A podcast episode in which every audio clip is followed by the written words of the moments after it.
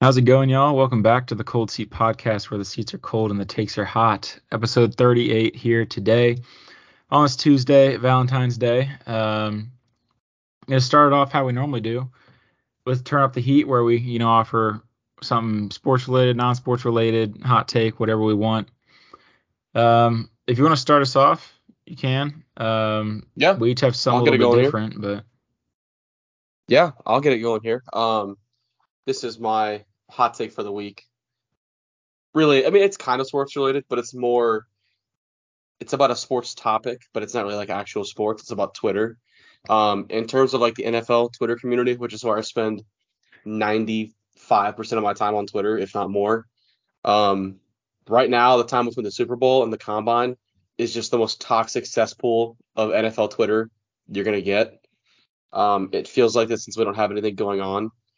Um, it's okay to just start like throwing out ridiculous, outrageously like bad hot takes about prospects, like negatively. Like I'm I'm fine with like positive hot takes on guys, like okay, that's cool. But like the negativity that goes around about 20 to 24 year olds right now, just like the flat out hatred for some of these guys is just so corny. I don't get it. Um, I mean, I guess we have nothing better to do, but like, just go be positive. I don't know I have to be so slanderous of guys. Um, I think it's kind of wild, but um, yeah, just kind of annoying. You log on Twitter, and it's like, ah, I just I can't scroll without getting annoyed with somebody's reply or tweet about X prospect at X school or whatever. It's like a little frustrating. Um, worst time to browse the Bird app for NFL NFL uh, news and, and content. So, um, but yeah, that's kind of my hot take. More of just a gripe, um, more of a complaint, I suppose, but definitely a hot take.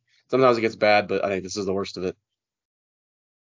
Yeah, for sure. I'm on Twitter a good bit as well. Um, not seeing too much of that right now, but a lot of it's just because all I, most of what I see is Ravens stuff, and it's all about Yeah, you guys know, the- offensive coordinator and either talking about that or talking about Lamar and all these pointless reports coming out about Lamar where they're saying absolutely nothing new.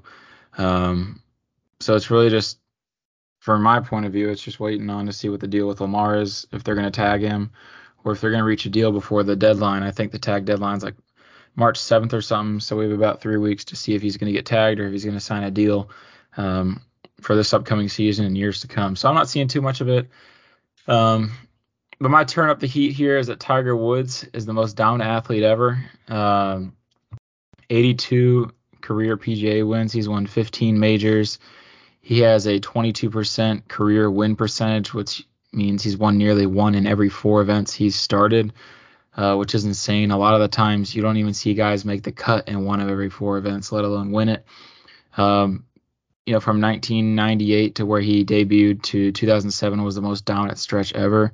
Uh, he was winning nearly 40% of his starts, which, to put it in perspective, Scottie Scheffler, who is currently world number one after overtaking Rory again, uh, after winning this past week, which we'll get to, he last year, which was what vaulted him to number one, won like 11% or 12% of the starts. He, I think he won five times last year. Um, which is saying something because I think there's like 44 events in last season, and he was looking really, really good. And the competition now is better than ever. Um, you know, before the split with LIV and PGA, it was, and back when it was all one tours, when Tiger was playing, and it was just insane to see. I didn't really follow golf as much back when he was in his prime, but you know, when I started following in 2019 or so, obviously he won the Masters, which was crazy, and he's just been extremely dominant. Obviously, not as of late with his injuries and not playing that much. Uh, but you know, from '97 to 2019, really was dominant, um, winning one out of every four, like I said. So that's just my take right there. I think a lot of people just dismiss golf. Uh, you know, one of the less followed sports, and less. Uh, you know, they don't get as much revenue. They don't have as big of a following, as many fans. Um, so rightfully so. You know, it doesn't garner the attention as some other sports like you know baseball, basketball, football do. Um, but yeah, I put them up there right with anyone. Yeah, no, I, I can get on board with that take. I think there's definitely some guys and girls I would throw into that conversation. Um, definitely throw Serena Williams in there in terms of like lesser followed sports. Um, Serena just, I mean, dominated the tennis world for over a decade. Um, definitely got to throw her in there. Um, probably throw LeBron in there just for the dominance he had.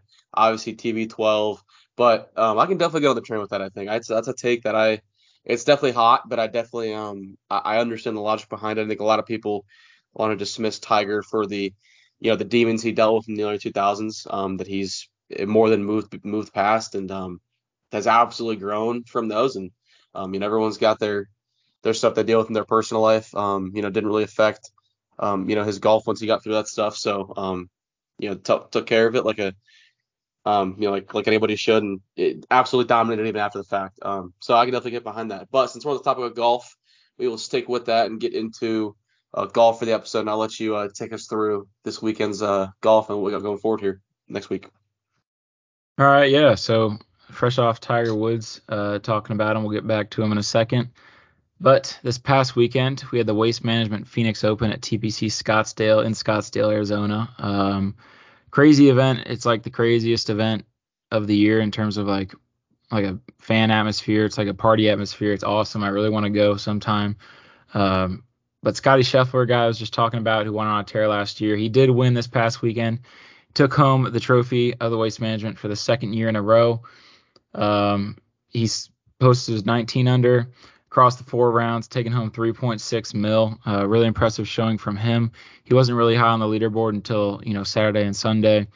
Um, you know the wins on Thursday and Friday were really strong, and it led to a lot of you know a lot of balls rolling off the green and stuff like that, and really hard for guys to post scores and really score at all on the course. So plenty of guys coming in over par after Thursday, let alone Friday. Um, Nick Taylor and Jon Rahm, though, they finished second and third, uh, posting scores of 17 for Nick and 14 under for Jon Rahm. Nick Taylor took home 2.18 mil, and Jon took home 1.38 mil. So not a bad showing from them either. Them either. Uh, Jon was a world number one just you know not even two years ago uh, after he won the U.S. Open.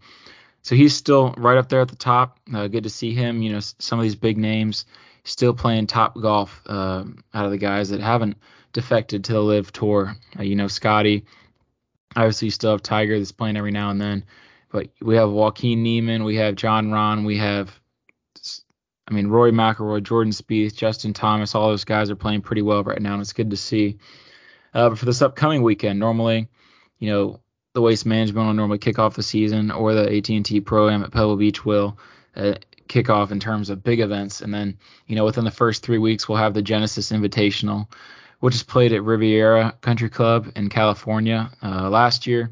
Joaquin Niemann won it and really impressive. This is one of the tougher courses, one of the more iconic courses, um, and always proves to be pretty hard. I know two years ago in 2021, I believe it was Max Homa and Tony Finau played like a four-hole playoff, which was a crazy finish. Um, you know, Max Homa ended up winning but Tony Finau has had his fair share of wins in the past year or so. Um, the purse for this year's Genesis Invitational is 20 mil, as a few other events are. First place is going to take home 3.2 mil, which is 16% of the purse.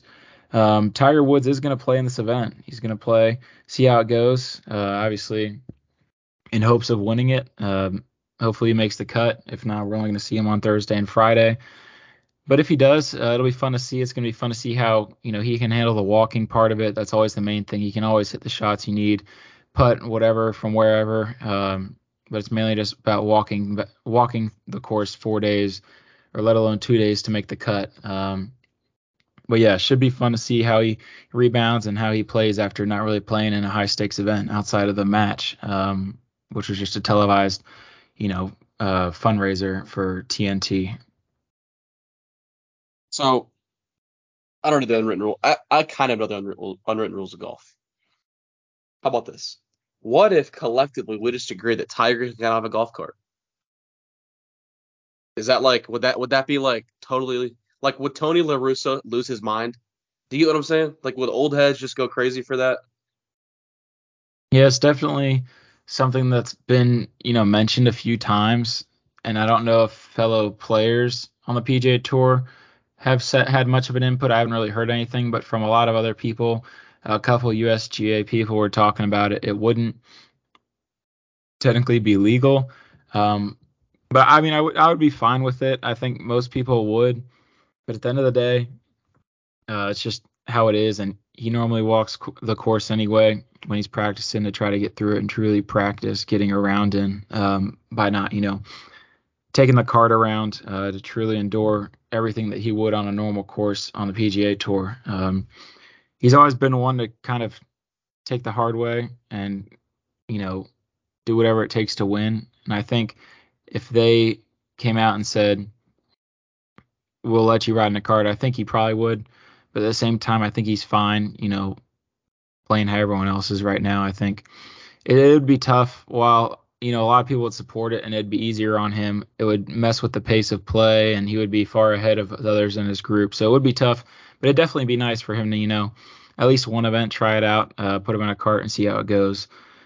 But as for that, I don't know if that'll happen. Uh, he's getting better and better since his accident last year at the Genesis or two years ago. And, um, you know, with his back surgeries and stuff like that.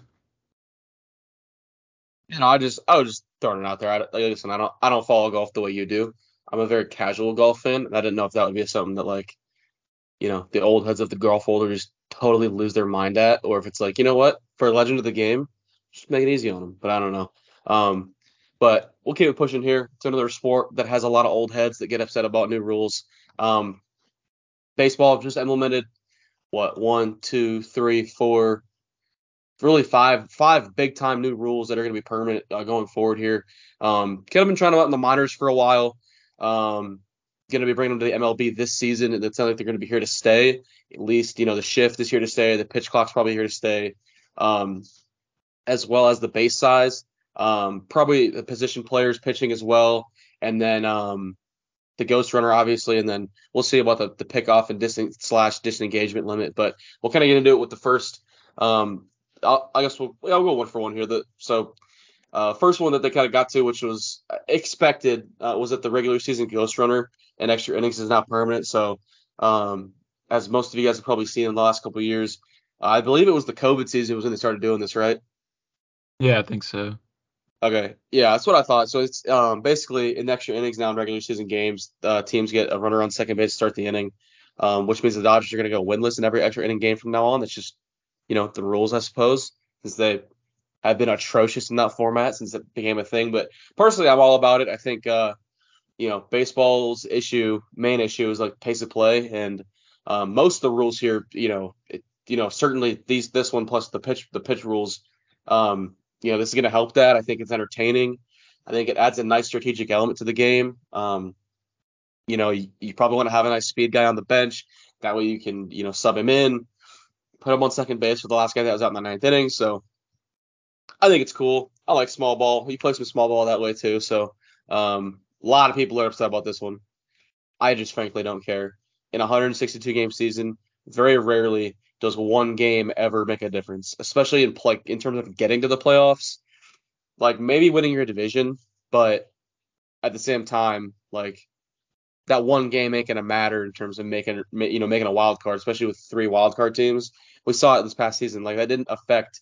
There, there wasn't a one game difference between team that made it and team that didn't. So I think it's fine. I like it. It adds, it adds a strategic element to the game, and it's gonna make games go faster. So I'm all about it.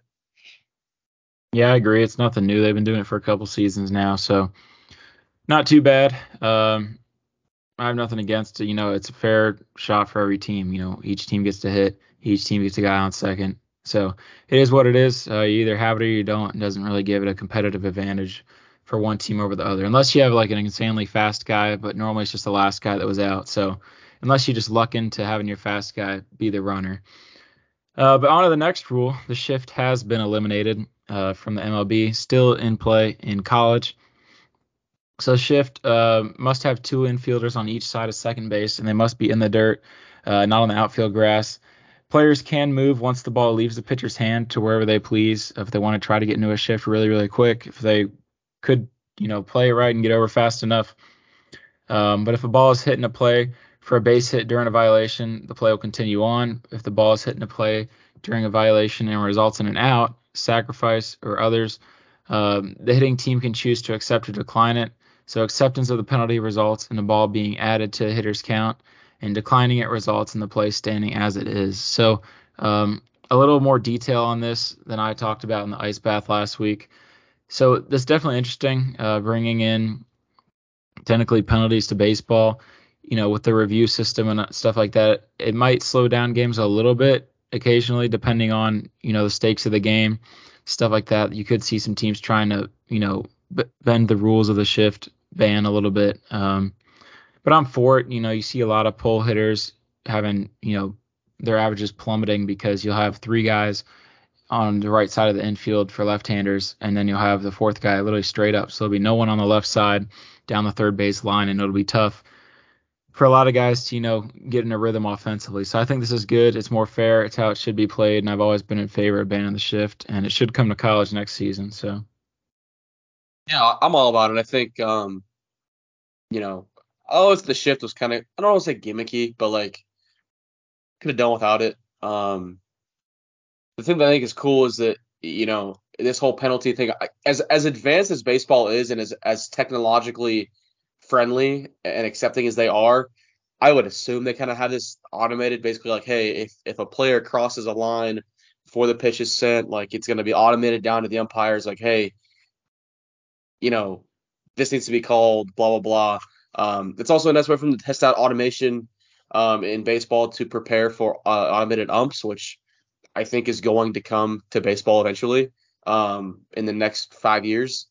Um, so I'm all about it. Um, I think again, it's going to be really just a the game wants more action. I think so. The other biggest problem MLB has is pace of play and just not enough action. Sometimes you got zero zero games going into the eighth, ninth inning a lot of times. So they want more more scoring, more action. This is certainly a way to do it. Um, next rule here is going to you know, a, the biggest one that addresses their their their pace of play uh, is the pitch clock.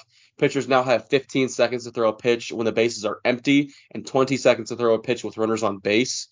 Um, I you know I, I like it. If the, so, if the pitcher's not started the motion to deliver a pitch, he hasn't started, he hasn't gotten on the rubber, come to a stop or come to a rest, and then t- pick his foot up. Basically, started his his his pitching motion.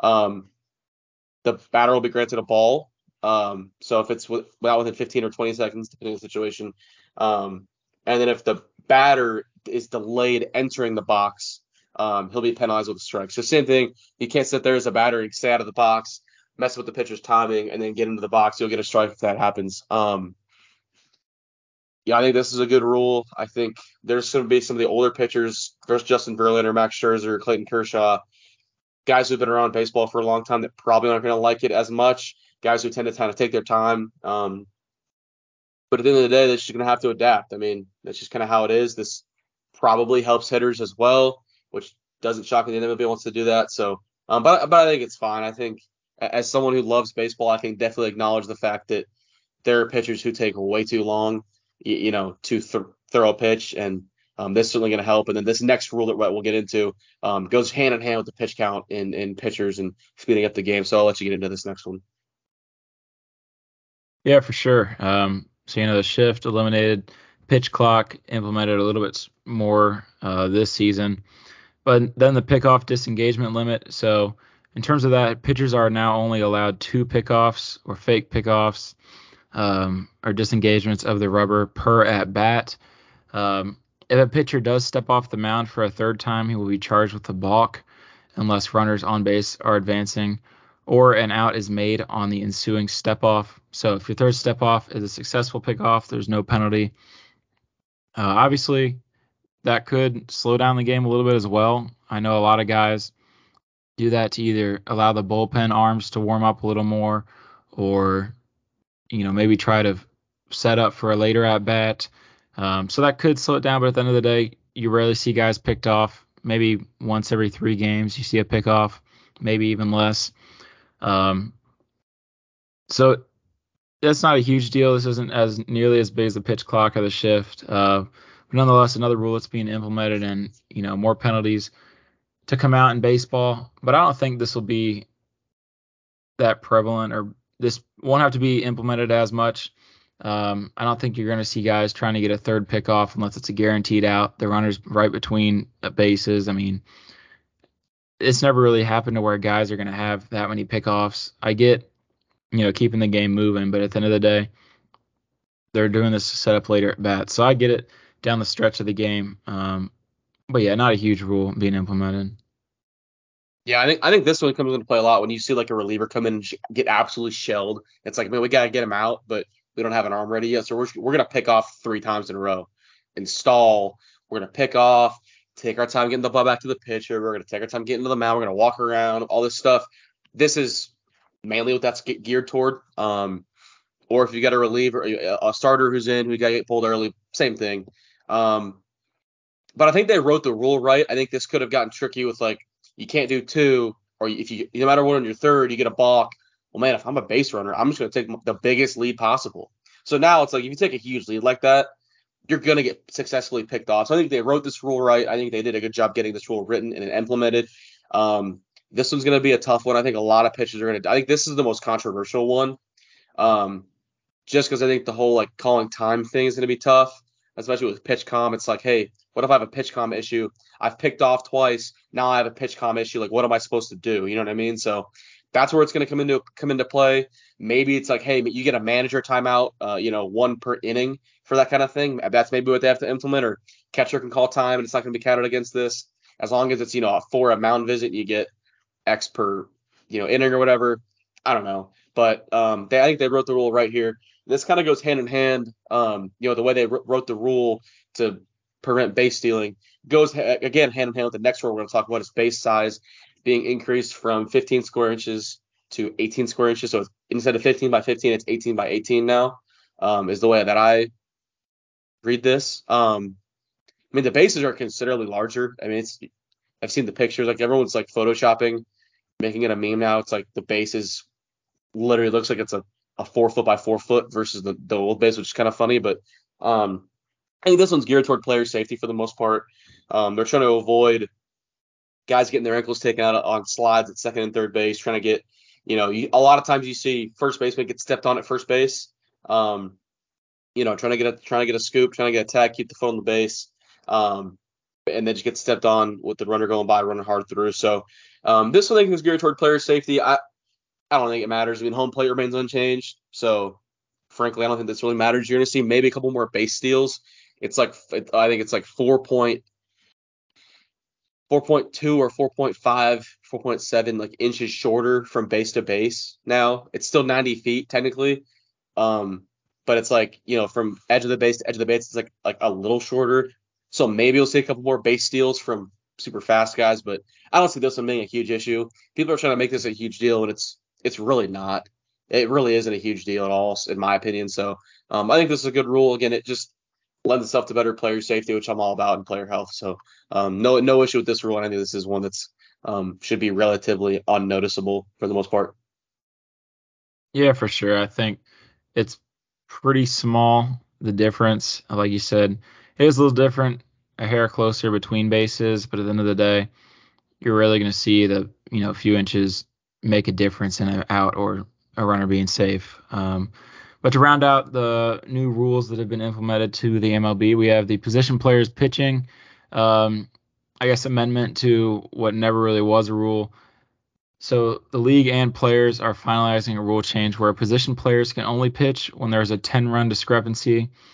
Um, so basically, what that means is that when a team is losing or winning by 10 runs, they can place a position player on the mound, and the winning team will not have to remove him if he gives up a run reducing the lead to less than 10. Um, so it's not a huge deal. Once again, you rarely see position guys pitch unless you got like 15 plus runs scored by a team. Um, so you won't really see this ever come into effect probably five times over the course of a season.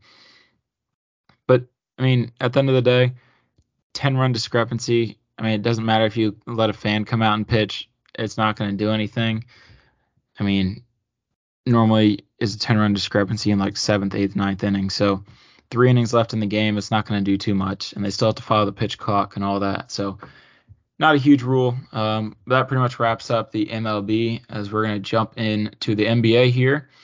First, uh, before we get into the trade deadline recap, which was last week, we're going to give a quick standings update. Uh, I can get the West, or I can get the East, you can get the West. So as we start out here in the West, or sorry, in the East, we got eight teams. We're doing the top eight, and they are separated by 12 and a half in the East. At eighth, we have the Atlanta Hawks at 29 and 29. At seventh, we have the New York Knicks at 32 and 27, 10 games back. And sixth, we have the Miami Heat. They're 32 and 26, nine and a half games back.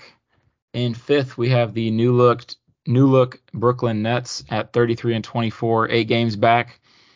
Fourth, we have the Cleveland Cavaliers, 38 and 22, four and a half games back, so a good bit of a jump there. Third, we have the Philadelphia 76ers at 37 and 19, three and a half back.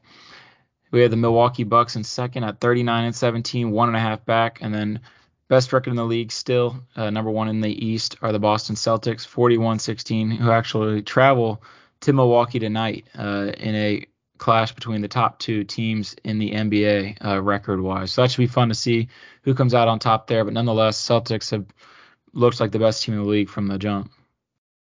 Yeah, no doubt. They've been healthy, they've been consistent all year. So um, certainly a team looking to get back to the NBA Finals and, and flip the script on the series this time around. Um, I'll get the Western Conference. I'll, I'll, switch it up this week. I'll go I'll go top to bottom this time instead of bottom to top here. Um, still still hanging on to first place with a five game lead is the Nuggets. 40 and 18. Got the Grizzlies in second place at 34 and 22, five games back. Got the Kings at 32 and 24, seven games back. Fourth place, so you got the new look Phoenix Suns at 31 and 27, nine games back. To this tied at sixth, you've got the Mavs. Sorry, tied at fifth. My bad. My bad. Uh, the Mavs and the Clippers at nine and a half games back, each 31 and 28. And then tied at seventh, You've got the Pelicans and the Timberwolves both 10 back, with the Pelicans being 30 and 28 and the Timberwolves being 31 and 29. Um, seeing a little bit of a little bit of separation here in the Western Conference. I think uh, definitely you know with the Nuggets staying at the top. I don't know how long that holds with the new look Suns. Obviously getting a lot better, and we'll get to this in the trade deadline um, right here uh, in a second. But obviously they look a lot better. Um, they're going to look a lot better with Kevin Durant on the team. So um, certainly one to, to kind of watch as we they push toward you know the end of the season here. But speaking of the Suns and Kevin Durant, we'll get into the trade deadline recap real quick. Uh, we're gonna hit on the two probably the two biggest name trades. There's obviously been a ton of I mean there was a flurry of of trades involving you know solid role players that we probably won't get to all of them right now. Um, it's just we'd be here for an hour running through all of them, but we'll hit the two probably the two biggest names being traded. Um, the first one being a 14 deal uh, surrounding around Kevin or revolving around Kevin Durant going to Phoenix to play the Suns. Um, four teams that were involved were obviously the Suns, the Nets, the Bucks, and the Pacers. Uh, where the Nets received three first round picks from Phoenix in 23, 25, 27, and then also 29, 2029.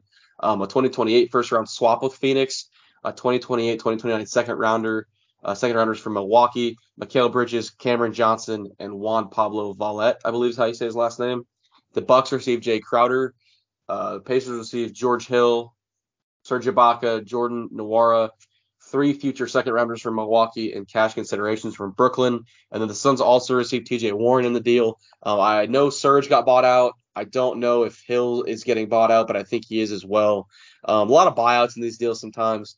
Um, but nonetheless, you know, obviously the big one here is the picks going to, to Brooklyn, which who knows if those pan out, you know, long term. Uh, and obviously Kevin Durant going to the Suns for what's a, a massive win now move for the Suns and um, you know, thrust them square into the middle of the, of the conversation for NBA Finals favorites now. Obviously, nine nine games back in the Western Conference, but you know, Devin Booker's getting healthy, um, or will get healthy here later later in the season. Um, obviously, getting Kevin Durant in there now is a huge deal for them. So if they just kind of stay afloat, middle of the pack in the Western Conference, shoot, they're gonna have a shot to win it all uh, when everyone's healthy. So I think this is a great move from the Suns. I don't really know why the Nets moved Durant. They had no reason to, other than Durant wanted out, but they have him under contract control for the next three or four years. So why they made the move, I'm not really sure. Um, but a great move for the for the Suns, who will eventually have to do some some get some you know cap creativity going on. Um, but nonetheless, a, a, phenomenal win now move that could pay dividends starting this season. So um, great move from the Suns here. Yeah, for sure, definitely you know, one of the first big moves on deadline day. I think it was like just after midnight this happened. Because um, up to that point, all we really had was the Kyrie trade, you know, a couple days earlier. But yeah, overall good trade, four team trade. Obviously, you know, the Suns were the headliner, getting KD to pair up with Booker and not having to give up CP3, which was big as well. the other big trade was the the Los Angeles Lakers. They traded Russell Westbrook, and they're now bringing D'Angelo Russell and a couple others back uh, in a three-team deal with the Minnesota Timberwolves and the Utah Jazz. So what the Timberwolves receive is Mike Conley, uh, Nickeil Alexander Walker, 2024 second round swap from LA, and a 2025 and 2026 second round pick from the Utah Jazz. What the Jazz receive is Russell Westbrook, Juan Toscano Anderson, Damian Jones, and a 2027 first rounder from the Lakers. And with the Lakers also receive, in addition to D'Angelo Russell, are Malik Beasley and Jared Vanderbilt. So a pretty solid deal overall, I think, for all three of those teams. You know, the Jazz are actually looking pretty good. Um, you know, with all the first round picks they have. Obviously now Russ. Hopefully he can turn a new leaf on his career and kind of revitalize his game and stuff like that um, with you know the young pieces they have in Utah. Uh, but overall, good trade for all three teams. Headliner being you know Russ is out. Um, but yeah, each team got better from this deal, and I think we'll be looking to kind of make a push here towards the end of the season. Yeah, no, I think, um, like you said, obviously getting Westbrook out of there and bringing bringing D'Angelo Russell back to Los Angeles, where he started his career uh, back in 2016, is a big one for the Lakers. Um, an immediate shooting upgrades, the biggest thing I take here, and then a defense upgrade, getting Beasley and Vanderbilt in there. Um, I believe they got like a sec, like a one or two second round picks. Teams were throwing around second round picks like crazy this, at this deadline. It was like Milwaukee had exchanged it was something like eight second round picks by the end of the draft, or then by the end of the, the, the deadline, it was like they'd sent X number, they'd received it. It was like it was crazy, but nonetheless, um, you know, I think that's a great move for the Lakers. Uh, you know, good move for I think all all parties involved. It's a fresh start for Westbrook, who's been rumored to maybe get bought out, which would be kind of surprising. Um, I guess it wouldn't because the Jazz really aren't in a, in a place to contend right now. So it wouldn't shock me if they just bought him out and let him go somewhere else. Um, I don't know where he'd land, frankly. Um, I, I, have no idea where he would land, honestly. Um, but yeah, it, Juan Toscano Anderson's a guy who may get bought out as well, but if they're really in it for that 27 first rounder. But um, overall, a solid deal for most of the teams here.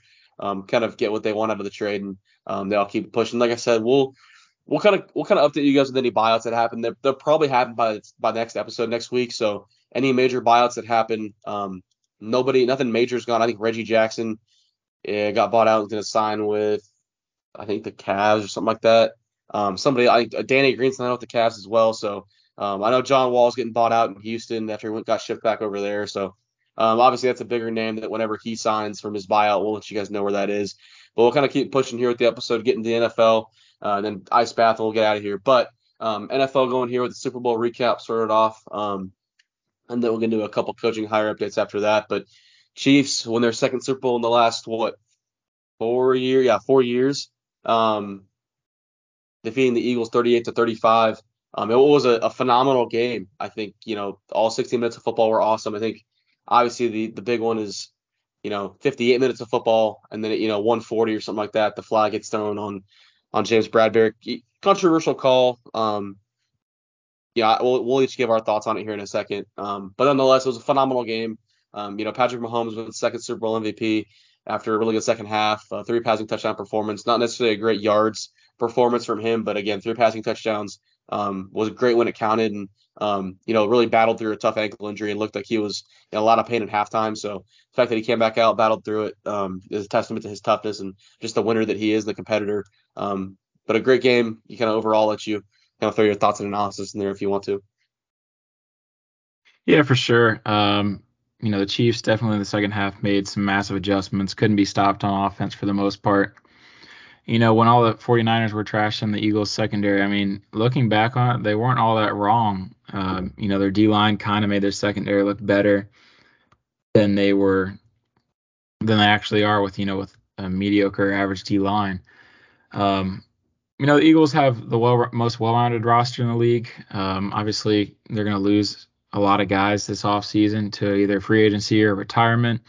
They've already lost two coaches. Um, but yeah, it was a really good game, three-point game, all the way down to the stretch. I think it was 10 at the biggest um, gap of points. But overall, pretty solid game. That penalty was definitely changed what could have been the outcome. Um, it definitely took a lot of time off the clock that would have been Phillies had you know, it not been thrown, KC would have been kicking a little bit longer of a field goal to go up three, and the Eagles would have had, you know, probably about 40, 50 seconds more to get down the field and, you know, try to get the ball either in the end zone or kick a field goal to tie it and send it to OT. Um, but that call was, it wasn't great. Obviously, there's been worse that hasn't been called. Um, but there was a pretty bad hold by Bradberry on Juju earlier in the game that wasn't called. I don't know if that was a makeup call or what it was. Um, mean, you could see a tiny bit of a tug and Juju's jersey getting pulled a little bit. Um, but at the end of the day, I don't think you can throw that flag. Uh, they didn't. They, you know, they blew their whistles pretty late. You know, in the you know controversial catch plays, they didn't blow their whistle. They let the play play out just in case it was a catch and a fumble. And, you know, we had the Nick Bolton touchdown. We also had another Nick Bolton touchdown on a controversial catch from Miles Sanders in the flats. But they overall they didn't throw the flags that much. Um, they didn't blow their whistle early, like I was saying. Uh, so I was surprised to see them throw that flag from that crew. Um, and ultimately, just at that time in the game, a little disappointing to see. Uh, you know, that kind of be the moment everyone remembers from that game. I mean, unless you're a Chiefs or Eagles fan. But overall, like I said, I, you don't you shouldn't throw that flag unless it was a makeup call. But even then, it's tough to you know make that call right there at that point in time with you know under two minutes left. Yeah, no, I'm with you. I think again, you're right. I mean, at the, at the, at the stem of the route, not even the stem, like right right at the top at the at the bottom of the route. I mean, right off the snap, maybe a little bit of a hold, but um, you can call that on every single play. I feel like, um, you know, the, I felt like the flag got thrown late after the ball was already thrown. It was an overthrown ball. It wasn't Juju wasn't getting there if he was unimpeded. Um, you know, I think again the refs let him play basically all day, so it was or all evening. So I, I didn't like the flag throw. Um, I, I, I think I texted you this. I think I tweeted it out that, you know, that the holding didn't obviously did not lose Philly the game. What lost Philly the game was the fact they couldn't stop a nosebleed in the second half. Unfortunately for them, they got their stop, and the flag was thrown, and it prevented them from the opportunity to win the game. At least is how I put it. Um, it didn't keep them from winning it. It just prevented them the opportunity to win it. Um, you know, had they not thrown the flag, you know, ball hits the ground at 140. KC probably kicks a field goal. Philly gets Philly gets the ball back with what up 90 seconds probably and a timeout to go to go win the game. So win the game or tie it and send it overtime, or maybe the Chiefs get a stop. I mean, who knows? So um, you know, we have no idea what happens if Philly gets the ball back. We have no clue. But um, you know, I just I felt like the fact that they let him play all day, there was a worse call that there was a wor- uh, probably a worse hold late in a route when the ball was being thrown that didn't get called. It was Bradberry and Juju. So it's like um I just didn't like the call, didn't like the time of it, didn't like the timing of the call either. Everyone says you you know if you make a call in the first quarter, you got to make a call in the fourth quarter. Um, but I think late in games, you just let guys play, honestly, especially in the Super Bowl. Um, I hate when refs get involved in games, especially that one. So it, it does suck to see 58 minutes of incredible football kind of get overshadowed by a what if and a controversial call. I hate to see that as a fan. Um, but at the end of the day, Philly couldn't stop a nosebleed in the second half, man. They gave up a ton of points. I think KC scored a touchdown on every drive but the last one. So, and they probably could have scored a touchdown had they not just run the ball three times. So, um, disappointing end there, but obviously a great game. Um, Jalen Hurts played his tail off. That guy had probably the performance of the whole night. Obviously, Mahomes won the MVP because they won, but Jalen Hurts probably had the performance of the night. Obviously, the fumble uh, return for a touchdown is a big, a big killer. But again, Jalen put the squad on his back. He responded when when KC went up eight. He responds. He leads him down the field. He scores a touchdown, gets two point conversion. So big ups to Jalen Hurts. I think he silenced a lot of a lot of doubters and a lot of haters going into that game. Those that said that you know he's the system quarterback. Is it easier on him? Sure, but he he, he balled out. He did his thing. So uh, big ups to Jalen for sure in that one. But um, overall, it's a great Super Bowl, like you said. And um, you know, I hate to see the Chiefs win a Super Bowl as a Chargers fan, but um, you know, that's just kind of how it is. Man, you just kind of roll with it. Um, that's like probably how Jets and Bills and Dolphins fans felt after watching Tom Brady win Super Bowl. Like we just got to deal with it. Just reality we live in sometimes. But um, kind of into the coaching hire updates real quick, and then we'll get to the ice bath and um, we'll get out of here. But I'll start us out with the uh, the first head coaching hire of the day early this morning. I kind of got rumored last night, heavily rumored last night that this was going to happen. Um, kind of in the talk all week was that Indianapolis Colts were going to hire uh, Philadelphia Eagles offensive coordinator Shane Steichen as their next head coach. Uh, they officially announced that this morning. Um, Steichen was the play caller for Philly this year. Obviously, it's Sirianni and his offensive mind. I mean, they're both Frank Reich disciples, um, guys who learned under Frank Reich. Um, so definitely a, a, familiar scheme going to be happening there in Indy. Um, a little surprised that Jim Irsay decided to fire Frank Reich to hire a Frank Reich disciple who was on a staff run by a Frank Reich disciple. Um, don't really understand that logic there, but um, I think Shane's a great coach. He was the offensive coordinator for the Chargers for a couple years, season and a half. I guess they fired Wiz, uh, I believe like mid-season in 2019, and then he was the the OC in 2020, uh, Herbert's rookie year. So I, am a big Shane Steichen fan. I think he's a great guy, a great leader of men. Um, I'm excited for what he's going to do in in in, uh, in Indianapolis, and really looking forward to seeing how well he does with that offense. Yeah, that was definitely you know a hire that came out a good bit after all the other hires. You know, obviously we had three hires today um, for coordinators or coaches. That was definitely a good one. I thought.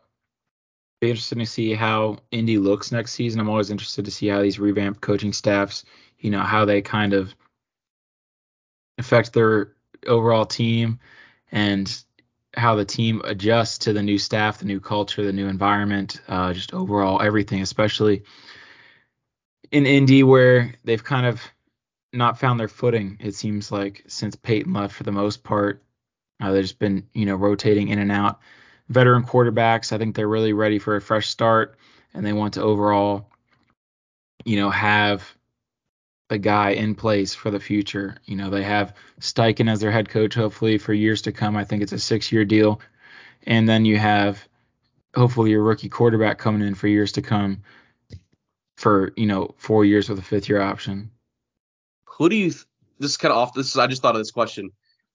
Kind of put you on the spot. Who do you think Shane? Who do you think Shane Steichen wants a quarterback? Of the of the, the I guess I'll throw four. I'll I'll make four available because I always thought like man if it's up to if it's up to Chris Ballard, it's gonna be Will Levis because like he loves traits, he loves the toolsy traits guys. So like, what do you who do you think Shane's gonna want? I think it's gonna be Bryce Young, but I'm just curious what you think. It's probably Bryce but I also think they're just going to see how the offseason play plays out. Um, you know, it's obviously change, and I think even on draft night they'll still be thinking about who they want. Um, you know what they want to give up because obviously they don't have the first overall pick; they have the fourth. So moves have to be made for their for them to get the guy they want most likely. So I think their opinion's going to change. Uh, but right now it's probably Bryce. Just you know, have to go with him. He obviously won a Heisman. He's played really, really well in his two seasons with of full-time starter at Bama, um, and I think that's probably a safe pick for them to you know kind of reboot their franchise a little bit with the new head coach, new quarterback. Uh, you know, not just cycling vets with you know interim head coaches and stuff like that. So that was a good hire there, I think. I mean, obviously they didn't. Their list of interview candidates wasn't anything special. I think regardless of who they hired, it would have been you know, a little like you couldn't have done better. Um, but at the end of the day, this is a good hire for them, and I think hopefully it pays off for them in the long run. Um, you know, next today we had the Arizona our Cardinals. They hired Philly defensive coordinator Jonathan Gannon as their head coach. So another um, you know guy on Nick Sirianni's staff on the other side of the ball heading out for a head coaching job. This time headed to Arizona good hire overall. I think you know obviously we saw what happened with that offense and that team when they had a, he- a play caller as head coach and didn't go over too well. So I think getting someone you know from the defensive side of the ball could you know go over a little bit better to where they can focus on the defense and they can hire a play calling offensive coordinator. I think that'll be a little smoother for you know not Kyler for the first probably 10 weeks of the season. Um, but overall, a good hire. I hope to see Kyler rebound, and I want to see how that offense looks in the new system. But at the end of the day, they got the guy they wanted, and that's that. I mean, they hope that work, this works out better than Cliff Kingsbury hire did. Um, but yeah, another hire, another head coaching hire where I'm looking to see how well it goes. I think that was five new head coaches for this upcoming season. Jobs that were vacated this past season and had to be filled this offseason. I believe that this was the last one to be filled. Um, but yeah, all the head coaching, I really am always looking forward to see how they play in year one under the new culture and stuff like that, let alone all the staff, position coaches, stuff like that. But yeah, that's pretty much it for head coaching hires. Now we just have some, you know, offensive coordinator, defensive coordinator hires um, that went down since we last recorded. Yeah, I'll, I'll touch on Gannon real quick. You make a good point that I think them hiring a defensive coach makes a lot of sense because of the the for lack of a better term drama that Kyler Murray has had. I'll say conflict that Kyler Murray's had with his offensive coaches in his career. I think outside of Lincoln Riley. Um, I mean, you look at when he was at A&M, what went down with him in the OC there when he was a freshman. Um, kind of a heated exchange on the sideline um, after Kyler threw a pick or two in a game. Transfers goes to OU. I think he did great with Lincoln, and then obviously him and Cliff butted heads a lot. Um, so I think getting someone in there to to run that offense that's a little more disposable per se. Um, you know, head coach. I mean, it's he's not just the offensive offensive coach. I mean, he's he's he's the face of the team, right? So it's like you can't just dispose of a head coach because your quarterback doesn't get along with him or the offense sucked um, for a year, right? Like you can get rid of an OC for that reason. Um, he's a little more disposable. Um, you, as long as you get one of the quarterback coach or the OC is the guy that Kyler likes, I think they're going to be okay. So I think you make a good point there. But um, I'll put I'll, I'll, throw this out before we get to the. I, am only going to want to talk about one of these coordinator hires. I don't think. Yeah, we'll get to the Houston ones too. The Houston ones are solid. Um, but I just is is Jonathan Gannon just Brandon Staley for coming from the East Coast? Here's my thought process because personally, I'm not a Brandon Staley fan. I think he's a great leader of men, and I think the team loves him. As a coach, he struggles to game manage two years in. He on has underachieved for two years now with a plethora of talent, especially at quarterback. Um, and I think he makes questionable personnel decisions to say the least. So, um, you know, he's he, obviously he was a young he's a young coordinator, not a lot of experience in the NFL. Um, not first time head coach. I just wonder if Jonathan Gannon's the same thing. He's a younger coach, less experienced in the NFL than, than a lot of the other candidates that were on the market. Um, and he's a young defensive mind. I just wonder if and he play he coached a loaded defense. I mean that Philly defense was loaded, right? Top to bottom. So especially up front, which is a big one. So I just wonder if, you know, maybe his job was really easy in Philly with the, the between the veteran leadership of Fletcher Cox, Brandon Graham, Darius Slay, and just the overall talent they had on that team. I just I wonder if Gannon's gonna be a good head coach. Um, I hope he is. I'm not playing on his downfall by any means. I just with the personalities that he's gonna have to deal with, I I wonder if he's the right guy with the lack of NFL experience and just juggling everything all at once. Um, so that's I threw the Brandon Staley thing out there. I texted you earlier and said that, but um, we'll get to the coordinator hires here. I'll let you get the Ravens one. Um, I personally don't really care about the Carolina Panthers DC or the Dallas OC. I mean, they hired Brian Schottenheimer, who sucked as an OC at every stop he's been at. So L hire, but I guess he's not calling plays. It doesn't really matter. Uh, but the one I want to talk about is the Houston Texans hiring Bobby Slowik as their OC, coming from uh, San Francisco as the passing game coordinator and quarterbacks coach. I'm a I'm a big fan of this hire. Came with DeMeco. Um, he was probably one of the hotter names in the OC market. And I, honestly, I think that could have been a guy that that, the, that y'all would have hired had he not wanted to follow DeMeco, which I get, wanted to go with DeMeco. He's a coach, you know, you feel secure there. Um, so I, it's a great. I think he's one of the better offensive minds that was available to be hired as an offense coordinator. I think it's a great hire for DeMeco. Um, and I just I, I love it. Um, I won't touch on their DC. I mean, they hired Matt Burke, um, but I'm not going to get into that a ton. Um, but I, I did like the the uh, the OC hire for Houston and DeMeco Ryans there. Yeah, Bobby was one of the many guys that I definitely liked, and I wouldn't I would have been perfectly cool with heading to Baltimore to be the OC for the Ravens. But the Ravens, you know, they interviewed 14 different candidates, conducted 21 interviews, which means you know, seven of the 14. Came back for a second interview. Um, you know, 12 external interviews and two internal. Slew of different candidates. Um, you know, pass game coordinators, offensive coordinators, former head coaches. You know, everything. They even talked to Cliff Kingsbury. I don't think it was an interview, uh, but she talked with him.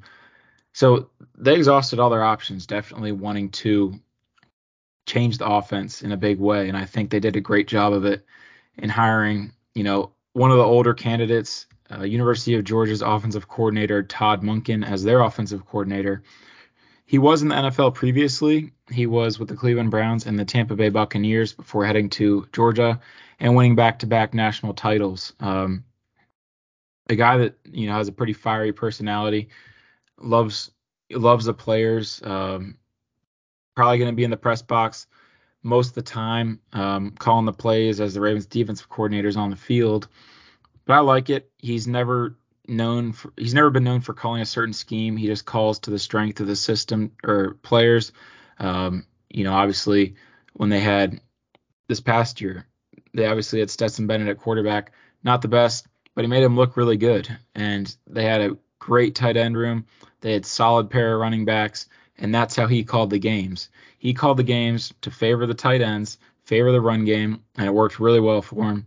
So I think regardless of what the Ravens personnel looks like on the offensive side of the ball, um, it'll be utilized to the maximum potential. Maybe not early on. Obviously, it's going to take a lot of warming up to the new system, getting things you know in order. But nonetheless, uh, while I was looking for a little bit of a younger coordinator, Todd Monken was definitely one of the guys that I really liked, and I was perfectly fine with, happy with uh, coming to Baltimore to be the offensive coordinator. He did turn down a job to return to Tampa Bay to come to Baltimore instead. I really think that was just wanting to have a new start. Obviously, like I said, he was in Tampa Bay previously as offensive coordinator for the Bucs. Um, but yeah, I think this is a hire where really Harbaugh couldn't go wrong with this guy. I think he has some connections to uh, Monken just through his brother and through college coaches he knows more so than others. Obviously, most of the other interview candidates were from other NFL teams where he didn't probably have as many connections with. Uh, but at the end of the day, like I said, interviewed 14 candidates. They hired Monken for a reason. Um, you know, he has a solid reputation. He has a solid um, track record. So I think it was the right hire. Um, obviously, can't judge it. All Ravens fans wanted Greg Roman gone. He's gone. Brought in a new guy. So I can't say anything negative about this hire until you know you give him a chance, see a full season, see how it goes. Obviously, you know with injuries and stuff, that, those happen. But I'm just looking for improvement. Um, better play calling situationally and better scheming uh, in the pass game. So I think that's what Monken brings, and I'm looking forward to it. Obviously, starting in the preseason is kind of where you get those things down and just try to work some things out before heading into the regular season. So definitely excited about it. Obviously, the Ravens rode with Greg Roman for four seasons. First couple seasons were nice, but as Lamar developed and you know kind of evolved his game, especially with his arm, you know Greg Roman didn't really follow suit, and he didn't evolve his play calling. Um, so I think Monken's definitely a guy that will evolve with the offense uh, and stuff like that. So I'm really looking forward to it. Excited about the future of the team. Obviously, Lamar's status is still up in the air.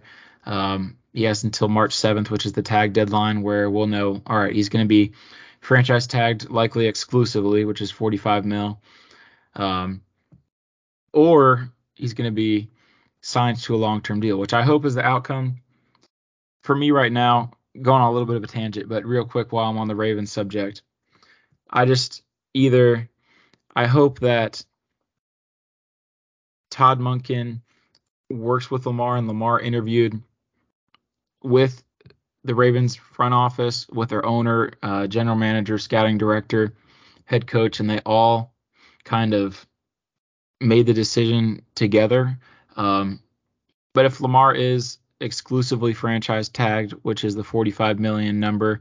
Obviously, some cuts, trades, restructures will have to occur for the Ravens to fit that one year contract under uh, the salary cap, as they're sitting at about 28 mil right now in cap. Um, exclusively franchise tagged means if a player is franchise tagged, then they cannot be offered, but for two first round picks, I believe. And if it's not exclusive, then a player can be offered from another team. Um, but the Ravens have a chance to match it and stuff like that. Obviously, if you're not tagged, then you're a free agent. Anyone can talk to you, anyone can sign you, and the Ravens don't get anything. But probably a comp pick the following season. But when it comes down to it, I either want Lamar long term or I want to trade him this offseason. I don't want to have him play on the tag uh, for this upcoming season. You know, shoot, maybe not even playing on the tag. Um, that is something that some players There's do. no there's there's no way he plays on the tag, dude. He's either he's either signing an extension or he's elsewhere. He, there's no way he plays on the tag. That's what I. That's what I hope. mean. I hope that he doesn't. I hope that you know when they get OTAs going, when free agency kind of wraps up, that he isn't on the tag and that he's either on another team or you know with the Ravens long term. But that's discussion for another time. Um, you know, as we kind of head into free agency in about four weeks or so. Uh, I think it's one week from yesterday or one month from yesterday. Um, I think we're down to 29 days or so when the tampering window opens up. So exciting stuff. Obviously, with the combine coming up is kind of the first thing, but in terms of the episode, uh, that'll be all for the NFL section as we're kind of round out the episode as we normally do with the ice bath, where we each going to offer, you know, our takes, where we're just going to off script a little bit of something sports related. Uh, both same category today, uh, talking about tech baseball, but I'll let you get started on it. Yeah, real quick, I will say on the Todd Monken hire, I know you said younger guy. Love the experience he brings to the table, man. Love the experience play calling. Love the experience just football around football. I think it's a great hire. I thought I thought of the guys you guys interviewed, I thought he was the best choice personally. Um, obviously Bieniemy would have been up there, but I don't think Bieniemy's leaving Kansas City for another OC job. So, um, phenomenal hire there by the Ravens. Um, yeah, I'll get in my ice bath here. Um, really excited for Texas Tech baseball to start this weekend. Um, Friday night, or I guess Friday during the day, uh, 1 p.m. or something like that. They play Gonzaga. Uh, they're a season opener at home at the Law. I won't be there. I have work at like three, so maybe I'll pop in for like the first part of the game. First part of the game. Maybe I'll do that. I don't know. We'll see. I do have work this Friday though, but uh, nonetheless, really excited for it this weekend. Saturday, Sunday for sure. Probably Monday as well. They got a Monday afternoon game. I'll probably go to. Um, but overall, should be a good season. I'm excited for it. Um, probably the definitely the most excited I've been for a college baseball season. I think between the potential that we're going to see from Tech, I don't want to say the unknown, just the the potential that, that is kind of being talked about with all the young guys, and um, this was kind of the lackluster overall lackluster base basketball season. Obviously, uh, big win, big win last night for the Red Raiders, uh, taking down the Longhorns of Texas uh, in Lubbock last night. But um, in a, in a great win. But again, overall lackluster season. Probably not making the tournament still. So, um, you know, really excited for baseball to get going up and hopefully, um, you know, kind of replace what we missed out on uh, in in uh, basketball season. Obviously, we're both big baseball fans. Um, you know, love the love the game, love the sports. So really excited to start going to baseball games uh, every weekend. Yeah, for sure. Uh, huge baseball fan myself. Can't count how many games I went to last year. You know, whether they were sold out UT games or you know 200 people in attendance on a freezing cold game against Abilene Christian. I was there. Uh, Dude, you know, following. That was so rough. Oh, those ACU yeah. games were tough, man. We were freezing. I remember that. Oh gosh. Those. I love baseball. I just love how many games you have. You know, a chance to attend. A little bit longer of a game compared to basketball. Uh, about the same duration as football.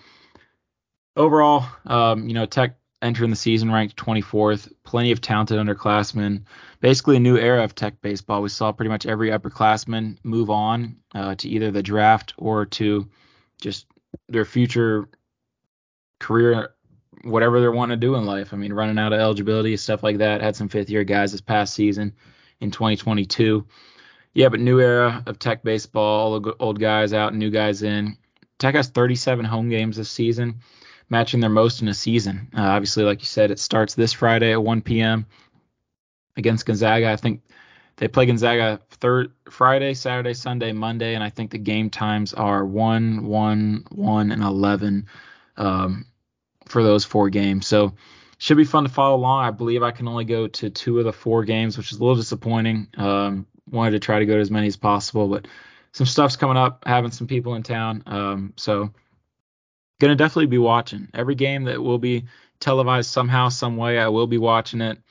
Um, you know, whatever I have to do. last year I think when we played at Rice, I had to like go to their website to their specific conference and like say I was a Rice supporter and be able to watch the Tech game. So that was fun. I mean, it was crappy coverage anyway, but hey, that was the uh, yeah. series that Hudson White jump started his uh, great 2022 campaign after a slow start yeah. to his college career. But yeah, um, lastly, yeah, Tech basketball last night played UT at home. Uh, if you haven't noticed, my voice is a little bit hoarse. Um, fun game though. Overall, Tech won by seven, I believe. Um, 74-67, I think. Really fun game. You know, Tech went up by 13. They had 44 at the half. Really impressive. De'Vion Harmon, point guard transfer from Oregon, had 21 at the half. Uh, he finished with 25, which was a career high, but you know we saw a lot of guys step up in the second half that didn't have a big first half impact. You look at Fardaws Aimaq really playing his healthiest game of his Tech career so far as he transferred in this year. He had you know 12 points, eight rebounds, and three assists with some really really big plays down the stretch. Jaylon Tyson came on strong in the waning moments. Um, you look at Kevin Obanor, just a steady force with I think 19 points or something like that always provides something offensively when you know you need it, or you know if he wants to open things up for other guys, more than capable of doing that. Robert Jennings, another freshman, played pretty well. So just overall team effort from Tech. Uh, you love to see it. You know the last three home games have been three wins against top 13 teams in the rankings. Uh, you look at, I think Iowa State was as high as eight this year. Kansas State was as high as five, and I think UT was as high as two. Um, so you look at those three wins and their resume wins. They're obviously quad one, uh, massive wins for Tech and their hopes to you know kind of chase a you know March Madness bid. Um, but obviously five games left in conference play. I think they realistically right now I think they're going to win three of them. They probably need to win four of them and win a game in the win conference tourney. They're probably going to win two games in the conference tourney to get into the playoff to get into the tournament. That's what I was thinking. It's gotta be like you gotta win four, and it can't be. You got it's gotta be like a quality road loss. I don't know. I what they, who have they? No, they already played in Lawrence. I don't know what their road games are left, but it'd have to be a quality road loss plus probably two wins or like one win and like a like a last second loss in the conference tournament. It can be tough. I mean, they, they can get there. It's gonna be tough. But I think, you know, everyone obviously knows Big 12 is the best conference in basketball by a good margin. Um, you know, if Tech doesn't finish in last, they're ninth out of ten teams right now. I think that'll definitely favor them to where the Big 12 is probably sure, eight or yeah, nine absolutely. bid league. And I think the remaining schedule, if I remember correctly, we go to West Virginia this weekend, and then we go to OU next week.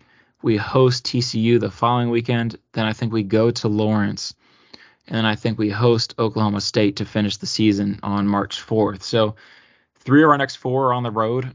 I think we need to win all those. Ideally, we win every game, but the you know one versus Kansas. So hopefully they turn the corner. But at the end of the day, I'm just hoping to see some good basketball, finish the season strong, whether it's you know on March 4th or in the tournament. And I'm just looking forward to baseball, like I said. Um, you know, about time that we have season here. Tech baseball is always a steady force you know, College World Series, I think three of the past four seasons before we came here in 2020. 2020 lost in the Super Regional, 2021 lost in a regional. So I think, you know, pretty high expectations this year, but at the end of the day, it's a young squad. It's going to take a little bit for them.